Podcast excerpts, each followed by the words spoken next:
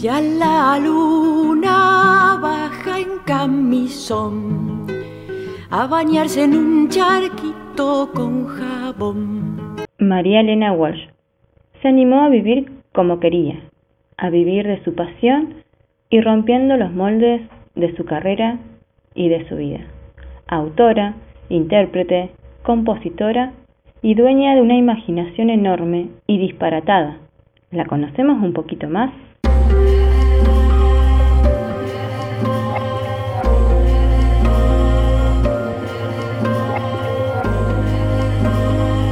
Una artista inigualable, creadora de una obra inmensa que desde hace varias décadas es parte indispensable de las infancias y de los adultos también. ¿Recordás alguna canción de ella en tu infancia? ¿Qué te provocaban?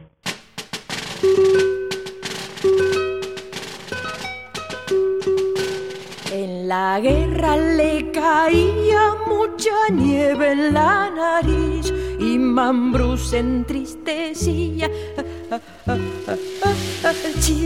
María Elena nació el primero de enero de 1930.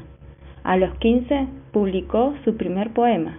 A los 17 autofinanció con sus ahorros la salida de su primer libro, Otoño Imperdonable.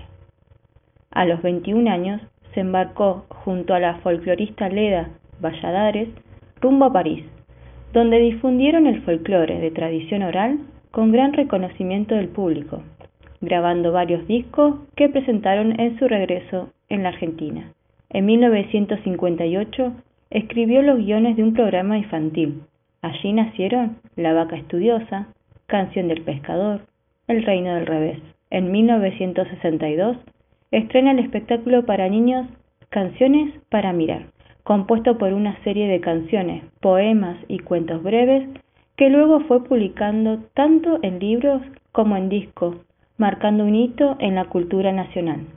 En 1965 publica Hecho a mano, su cuarto poemario para adultos, y tres años después estrena el espectáculo Juguemos en el Mundo, dirigido al público adulto y que influiría fuertemente en la nueva canción popular argentina, tomando elementos del folclore, el tango, jazz y el rock, compone letras de alto contenido social, convirtiéndose en un exponente de la canción de protesta latinoamericana de la época. Decide dejar las presentaciones teatrales.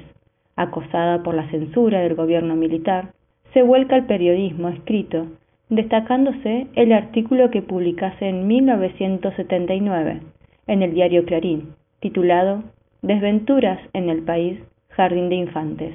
En 2008 aparece su último libro, Fantasma en el Parque, una autoficción en la que confiesa miedos, anhelos y secretos, sin dejar de lado su estilo lúcido, irónico y honesto. A lo largo de su vida recibió innumerables reconocimientos nacionales e internacionales.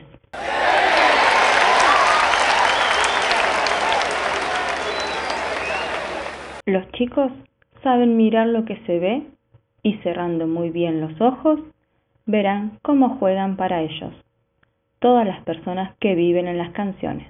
La gran revolución que hace María Elena es la de concebir a la infancia como un momento de gran libertad, para imaginar, para jugar, para hablar sin prejuicios. Gran panel de los argentinos y de las argentinas está hecho de música y definen como ninguna otra expresión del arte popular, un espacio simbólico. Ellas llegan a nuestros corazones y por algún motivo algunas se quedan para siempre. Me dijeron que en el reino del revés nada el pájaro y vuela el pez, que los gatos no hacen miau y dicen porque estudian mucho inglés. Vamos a ver cómo es el reino del revés. Vamos a ver